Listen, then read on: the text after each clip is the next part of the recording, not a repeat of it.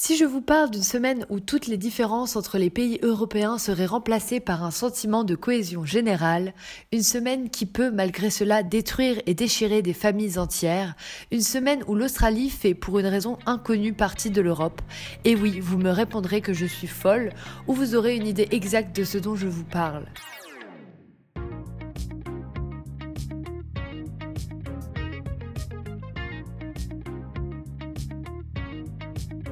Mesdames et messieurs, cette neuvième émission aux quatre coins du monde se consacre à la compétition bien aimée des Européens, notre Super Bowl, l'événement qui pendant une semaine met tout le monde d'accord, sauf au moment des votes, l'Eurovision.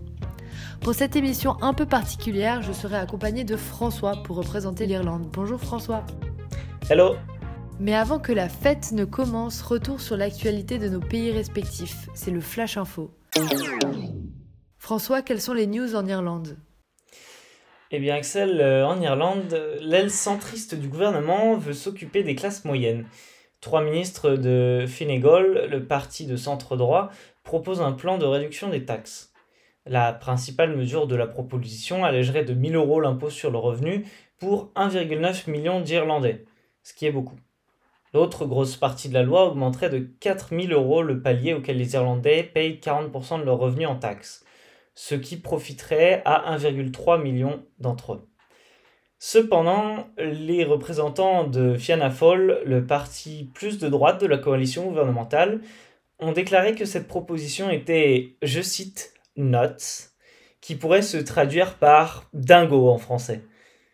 Le coût de la mesure est en effet évalué à 1,5 milliard d'euros, ce qui effraie l'aile droite du gouvernement.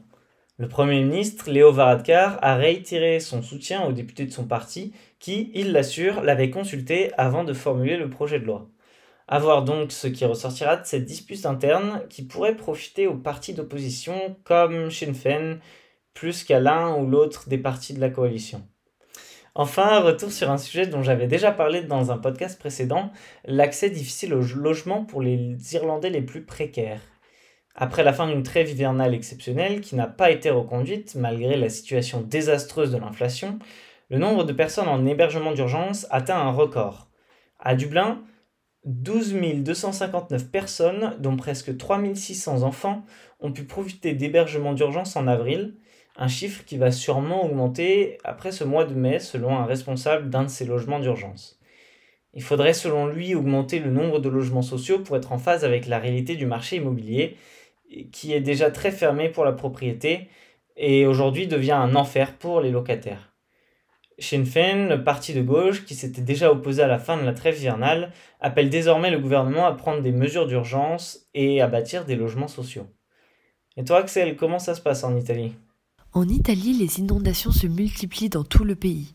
Si la semaine dernière c'était la région de Bologne, l'Emilia-Romagna qui était en proie à ce phénomène, c'est le sud du pays qui est maintenant touché. Dans la province d'Avellino, un homme de 45 ans est décédé ce jeudi 25 mai après avoir essayé de manœuvrer sa voiture dans l'eau.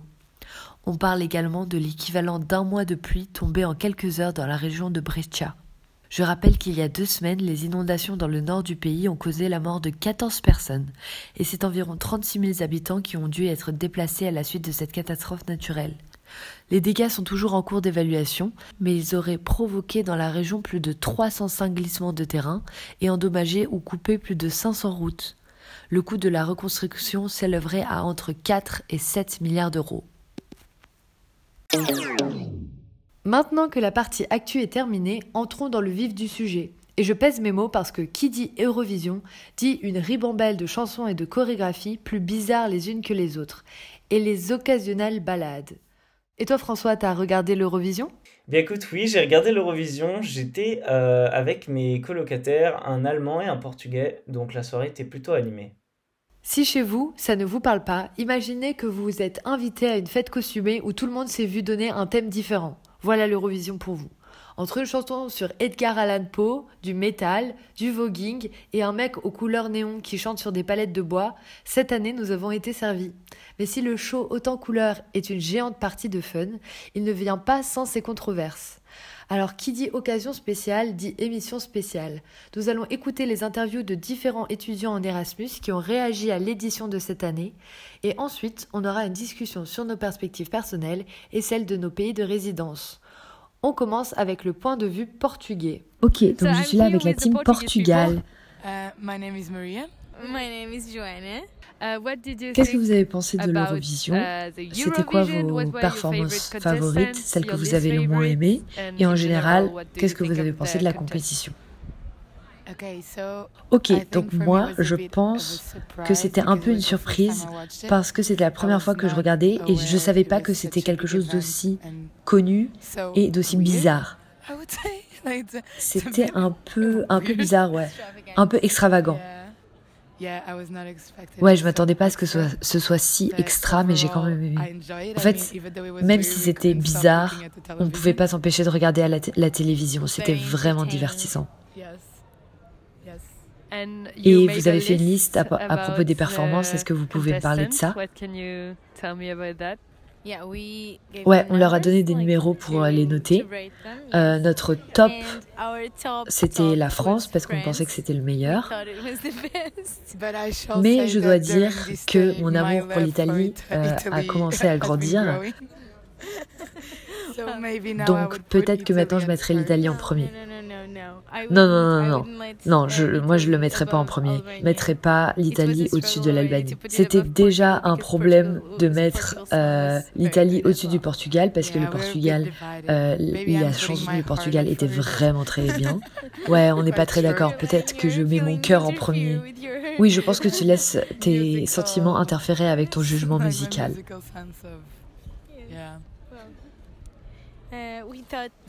On pensait que la France uh, était le meilleur parce que c'était vraiment une performance. dramatique et le langage est aussi très beau, très romantique. J'ai aussi cette théorie que la chanson n'a pas vraiment besoin d'être euh, d'être bonne euh, tant que c'est en français, euh, ça le fait pour moi. Même s'ils étaient en train de chanter la chanson la plus bizarre sur des pizzas ou des croissants, ça serait quand même bien parce que c'est en français. On a aussi beaucoup aimé l'Albanie, ouais, avec la famille. Et les pires, c'était Royaume-Uni et l'Australie. Je pense qu'en en fait, ils n'ont même pas essayé. Je pense qu'ils n'ont même pas essayé parce qu'ils avaient trop de choses à penser avec le couronnement et animer euh, l'Eurovision de cette année à la place de l'Ukraine, que en fait ils ont même pas pensé à qui ils allaient présenter.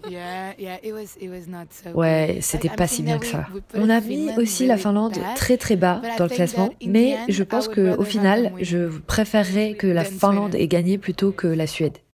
Donc euh, François, est-ce que tu veux réagir à ce que à ce que les filles ont dit, Maria et Johanna?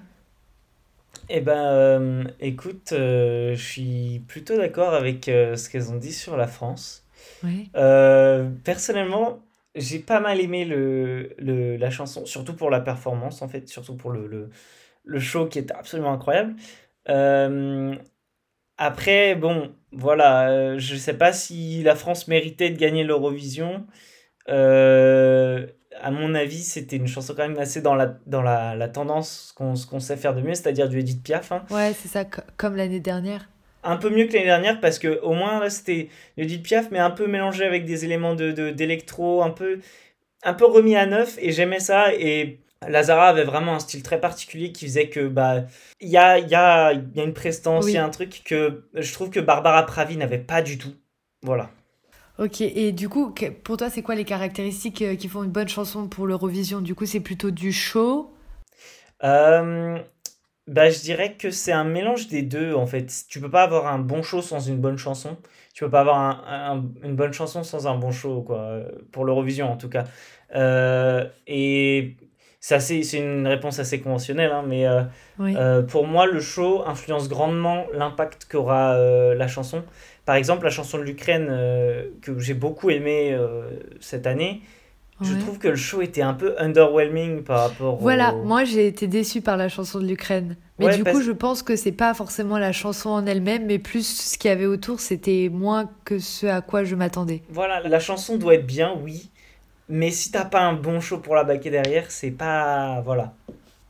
Et du coup, qu'est-ce que tu penses des, des ballades, comme par exemple ce qu'a fait l'Italie? C'était vraiment chanson simple Ouais, euh, l'Eurovision, c'est une vitrine aussi pour euh, qu'est-ce que c'est l'innovation dans chaque pays euh, européen. Et je mm. trouve que des fois, on se. Bah, du coup, quand, quand tu as des, des, des, des, chansons comme celle de l'Italie cette année, c'est un peu dommage quoi quand tu as eu Maneskin euh, il y a deux ans qui était absolument incroyable qui a, qui a totalement montré ce que c'était la, la, scène du rock italien aujourd'hui euh, c'est un peu enfin je trouve ça dommage que une chanson aussi simple que l'Italie déjà été présentée mais était enfin était votée autant quoi.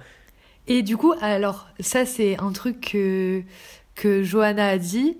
Elle pense que comme le Royaume-Uni avait euh, trop de choses sur son dos pour euh, euh, organiser la compétition à la place de l'Ukraine quand même, et eh ben en fait ils se sont pas penchés sur qui ils envoyaient en, en, compétition et que c'est pour ça que leur chanson était nulle selon, selon elle.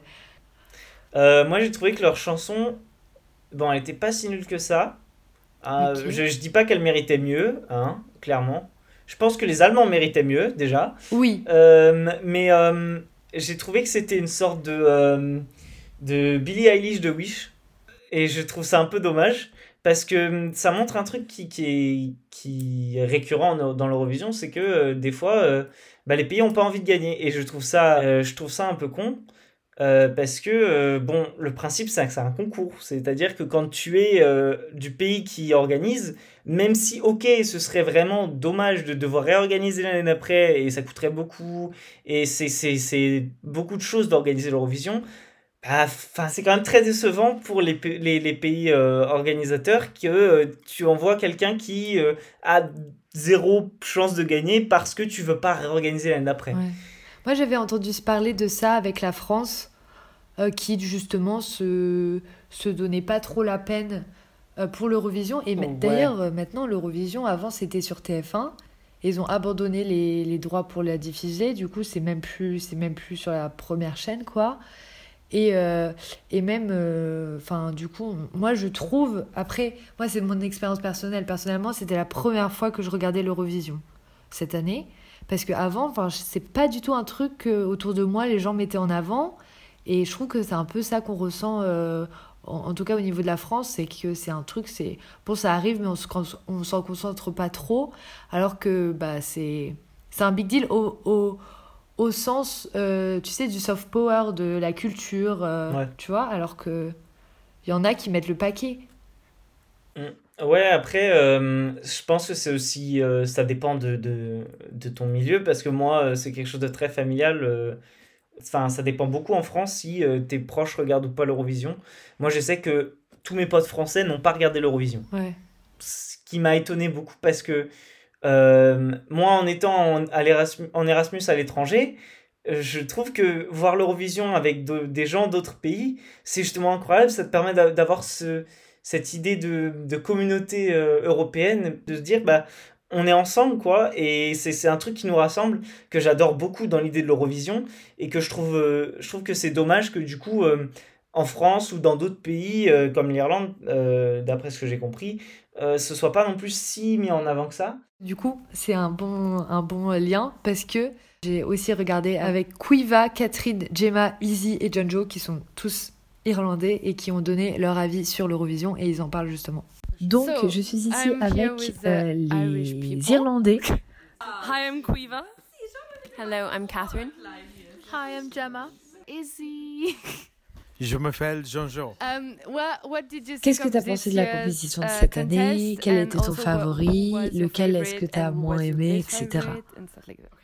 Um, Je pense que c'est vraiment dommage que l'Irlande n'ait pas mis de meilleurs candidats cette année. Ça aurait été cool d'avoir quelqu'un à acclamer. Um, Mais ouais, euh, la Suède, euh, c'était vraiment super bien. Euh, même si le fait qu'ils ont gagné, ça veut dire que l'Irlande um, perd son record de celui qui a gagné le plus de fois l'Eurovision. J'ai vraiment aimé la Finlande et l'Arménie, et aussi la Belgique, bien sûr, parce que je suis en Erasmus là-bas. Moi, j'ai vraiment bien aimé la Belgique. Je pense que la Finlande était aussi un peu drôle. Pour la Suède, je ne sais même pas si sa dernière performance, et c'était vraiment elle qui performait. Donc, je ne sais plus quoi penser de l'Eurovision. Mais du coup, je dirais euh, la Belgique. Um, Moi, j'ai vraiment uh, aimé.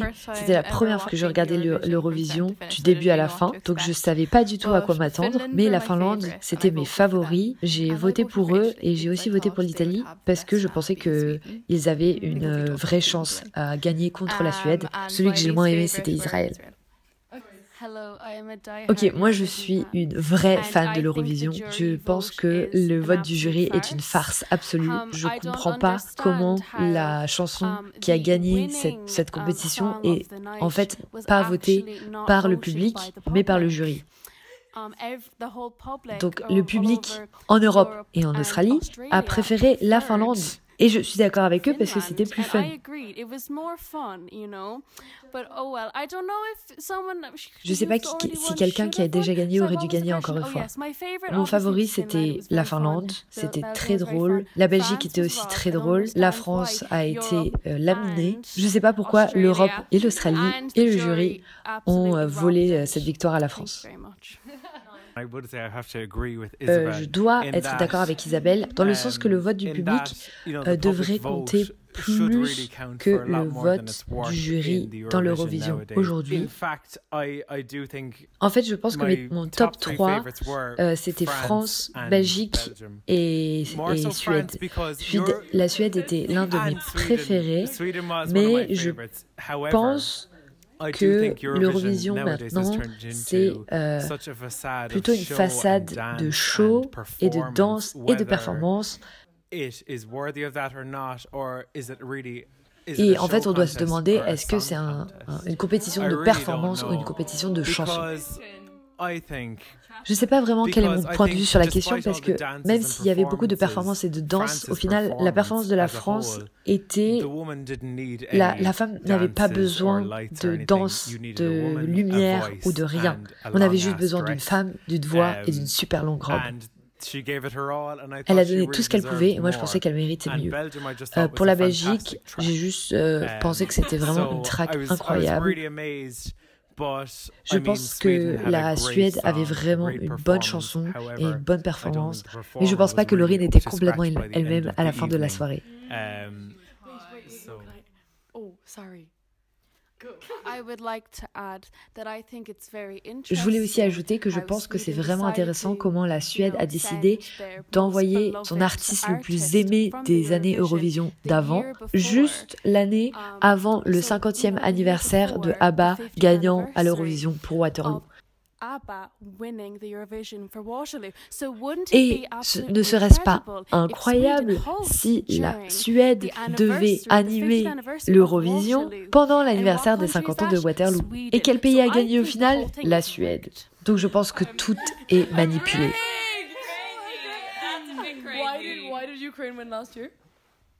Ok, donc après ce témoignage euh, de nos amis irlandais, toi, donne-moi le, point de vue euh, local aussi d'un Erasmus euh, en Irlande Eh ben écoute, euh, oui, euh, je crois qu'ils en ont parlé.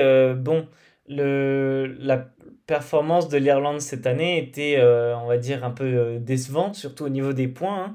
Non pas que l'artiste ne méritait pas, mais, mais je trouve que c'était peut-être pas le meilleur, la meilleure performance voilà, qu'ils auraient, pu, qu'ils auraient pu avoir.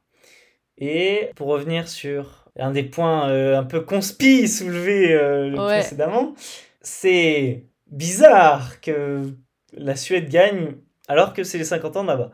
Euh, c'est la, la, la, conclusion à laquelle on est arrivé avec, mes, avec mes colocataires, c'est que l'Eurovision a plusieurs systèmes de vote, un système de jury, un système de vote par téléphone, pour donner l'impression que le concours est populaire et que tout le monde peut avoir une influence.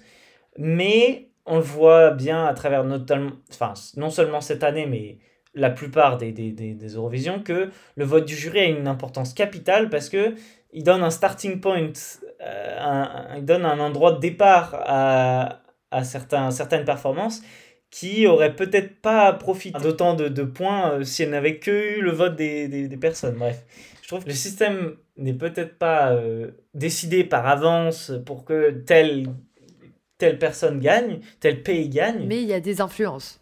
Voilà. Moi, j'étais pareil, mais en fait, au moment de l'Eurovision, avant que Easy du coup euh, euh, le dise, j'avais pas capté ça, mais moi par, par contre ça me posait vraiment problème que la Suède gagne alors qu'elle avait déjà gagné une fois, surtout que euh, ça me fume parce que pareil, les, les gens qui interviewaient, je sais pas d'où ils sortaient ces questions, mais quelle idée de demander à une personne qui a déjà gagné l'Eurovision, oh, est-ce que tu te, serais imaginé à cette place-là euh, ce soir? Et en plus, l'autre, la, la, dame qui, de Suède, qui répond non, jamais. Et t'es en mode comment ça, jamais? Tu as littéralement déjà été, tu as déjà gagné. Donc ça aussi, ça m'a posé problème. Genre niveau animation, j'étais en mode bon. Ouais, voilà, euh, l'animation était questionnable, on va dire. Et euh, je, trouvais, j'ai trouvé que globalement, Laurine, du coup, la, la performante suédoise, je sais pas, sa vibe était un peu off pendant le concours. Mais enfin, oui, j'ai trouvé que globalement, euh, bon, euh, je sais pas, sa chanson était bon, pas mal, ok. Moi, j'ai bien aimé. Honnêtement, j'ai bien aimé. Je pense pas qu'elle aurait dû gagner, mais j'ai bien aimé. Je, je trouve pas que ce soit une, une chanson qui, qui, est digne de gagner l'Eurovision, surtout quand tu vois la concurrence de la Finlande. Mais. Euh, euh, mais aussi, la Finlande n'était pas au goût de tout le monde, tu vois. Tattoo, c'est une chanson euh, de Laurine, c'est une chanson qui pourrait plaire à la grande majorité. C'est vrai, c'est vrai. Et je trouve que du coup, il y, a un, y a un manque de prise de risque de la Suède là. Y a, Je trouve que c'est dommage parce que tu vois. Du coup, ça valide l'idée que finalement, il suffit de faire la chanson la plus pop possible. Euh, et d'ailleurs, c'est quelque chose que j'ai ressenti la première fois que j'ai écouté la chanson. J'ai ressenti à plusieurs moments, à trois moments différents, que, j'avais déjà, entendu. Mais nous aussi Mais, oui, mais tout le monde dans la pièce était dingue. Genre, je, ne sais pas d'où ça vient, mais il y a des bouts d'instru, des, des, des, samples qui, qui, viennent de, deux chansons trop connues, quoi. Et je trouve ça dommage parce que ça dénote une non-prise de risque et vraiment peut-être même une paresse. Mm. Et euh, alors, euh, du coup, euh, Quiva, elle, elle était assez elle est allée assez vite. Elle a dit, mais du coup, ça veut dire que l'année dernière, à ton avis, l'Ukraine, ils ont gagné pourquoi? C'est un, un, indice que bah, c'est clair et net que on vote pas pour un show, pour une chanson, on vote aussi pour tout le contexte qu'il y a autour ah, du pays, de ses habitants. L'Eurovision a toujours été un, un lieu éminemment politique, hein, euh, mm. évidemment, et on le voit notamment avec Israël, qui, je ne sais comment, fait maintenant partie de l'Europe. On peut pas nier que l'Eurovision est éminemment politique. Euh, de là à dire que les votes sont rigged, je sais pas, mais en tout cas, les jurys ne, ne notent pas la, la, performance. Les jurys notent le pays et voir euh, le, la, situation politique. Oui. Ouais, euh, ok. Bah, alors, on termine avec le point de vue allemand. toi, t'as kiffé la, la prestation, j'imagine, allemand. pas non plus un très grand fan, c'est-à-dire qu'ils ont fait une checklist ah du métal, quoi. Ils ont la double pédale, le breakdown, le scream. C'est bon, ils ont, ils ont checké toutes les cases. C'est bon, on peut dire qu'ils ont fait du métal. Mais personnellement, surtout sur l'Allemagne, j'avais euh, j'ai regardé de près le, la, la, la, sélection de la candidature de l'Allemagne. Pourquoi? Parce qu'il y a un groupe que j'aime beaucoup qui veut depuis mm. quelques années être représentant de l'Allemagne à l'Eurovision. s'appelle euh, Eskimo Callboy. Et ils font du métal euh, une sorte de, de, métal fusion un peu avec de l'électro qui est vraiment super cool, que j'aime beaucoup et que je trouve qu'il y a totalement sa place à l'Eurovision parce que c'est assez fun et, et voilà, tu, tu c'est écoutable quoi. C'est pas, euh, pas ce qu'on ce qu'on produit les Allemands euh, dans, cette, dans cette Eurovision. Du coup, j'étais un peu, un peu déçu de l'Allemagne, même s'ils ont eu un groupe de métal, c'était pas le groupe de métal que je voulais. Je pense que c'est aussi parce que, encore une fois, le métal ne plaît pas à tout le monde. Oui, aussi, peut-être. Et d'ailleurs, moi, ça m'est arrivé avec la, la Pologne. En fait, ils ont choisi euh, la meuf qui faisait. Euh, ah oui. Voilà, et en gros, contre elle, il y avait un mec qui s'appelle euh, Jan mm. ou Yann. Et lui, il faisait un truc un peu plus rock, un peu plus genre Maneskin, mais ouais, un truc voilà. Vachement cool. Et ça, moi, j'ai, moi, franchement, j'ai adoré. Et j'étais en mode, mais si ça avait été lui, il avait des chances pour être vraiment dans le dans le top du ah classement. Et au final, ils ont choisi. Et en plus, il y a des rumeurs comme quoi la personne qui a fait la chorégraphie de cette fille-là qui représentait la Pologne, euh, était ami avec une des personnes du jury et que du coup c'est pour ça que voilà ils lui ont donné les points. Ouais, ouais, la corruption quoi. Et bah du coup oui, je peux que rebondir là-dessus et dire que bah moi aussi j'avais vu ce, ce, polonais qui semble extrêmement prometteur et j'étais moi ça peut être la prochaine chanson de l'Eurovision qui qui gagne l'Eurovision. Mais du coup non, je ils ont fait le choix de la sécurité, c'est ce que je disais, il vaut mieux envoyer une artiste pop qui va être conventionnelle et qui va donner quelque chose que on est sûr que les gens aiment euh, un peu plutôt que de prendre des risques. Et je trouve ça dommage. Voilà. Donc, sur ce, euh, le point de vue des Allemands, Antonia et Paul. Salut euh, Salut Ok, so. Donc, qu'est-ce que vous avez pensé de euh, l'Eurovision de cette année? Quel était votre pays favori? Et qu'est-ce que vous avez pensé de la performance de l'Allemagne? Uh, Germany's performance je pense que les Allemands adorent se plaindre, mais je dois aussi me plaindre. L'Allemagne était nulle, pas aussi nulle qu'elle a été jugée par les autres pays. la performance de l'Allemagne était ok, mais ça a été jugé vraiment mal. Et honnêtement, je pense qu'il n'y avait pas vraiment de bonne autre option donc je pense que vous auriez pu voter plus pour l'Allemagne. Mais la France était bonne par contre. J'ai vraiment pensé que le choix de l'Allemagne cette année était un peu embarrassant.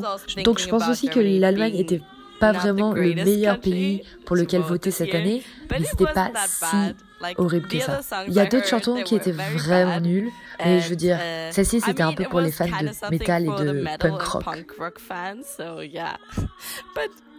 Mais ils ont juste eu genre 19 points? 18. Ok, ouais.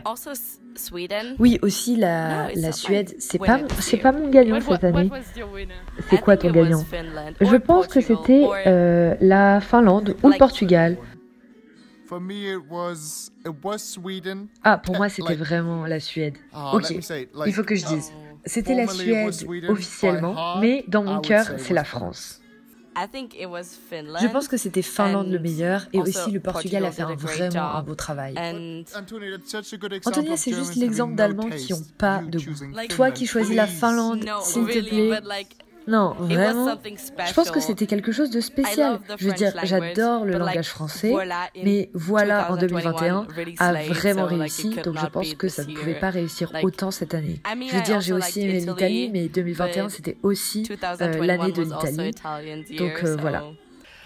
Euh, donc après ce témoignage, c'est l'amour pour la France qui ressort.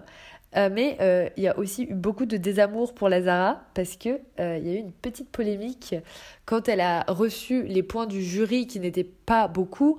Ensuite, elle a reçu les points du public qui l'ont clairement laminé et du coup, elle a fait un signe et du coup là, tout le monde est parti en oh, elle est ingrate, ça se fait pas, là, elle a déjà beaucoup de choses de participer à l'Eurovision. Alors moi, j'ai vu ça de la part de plutôt des personnes euh, qui sont pas parties de la Gen Z, plutôt plus, plus âgées.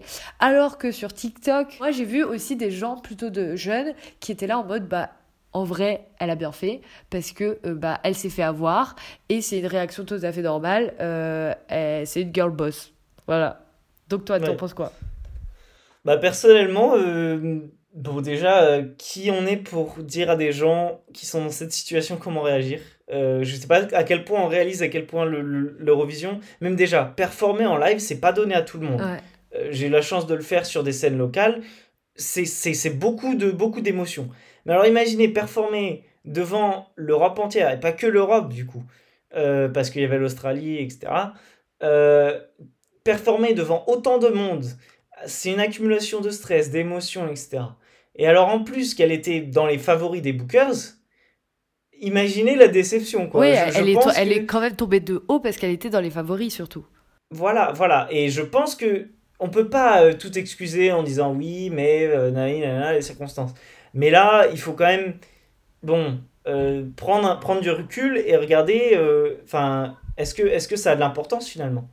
Quand on, enfin, j'ai envie de dire que l'Eurovision, c'est aussi une usine à polémique.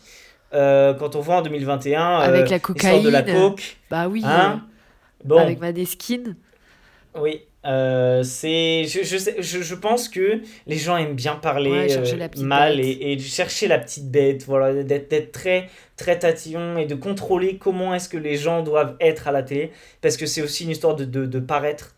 Et je trouve ça dommage qu'on s'arrête là-dessus, alors qu'on aurait pu s'arrêter sur le fait que euh, la performance de Lazara était très bonne et aurait mérité mieux, quoi. Donc c'est déjà la fin de cette émission. Je tiens à remercier François qui a participé à la discussion. Et merci à toi Axel euh, d'avoir host euh, notre épisode du podcast sur l'Eurovision. Voilà, on remercie aussi Antonia, Paul, Maria, Johanna, Quiva, Gemma, Catherine, Isabelle et Jojo qui ont animé le reportage avec leurs réflexions pertinentes.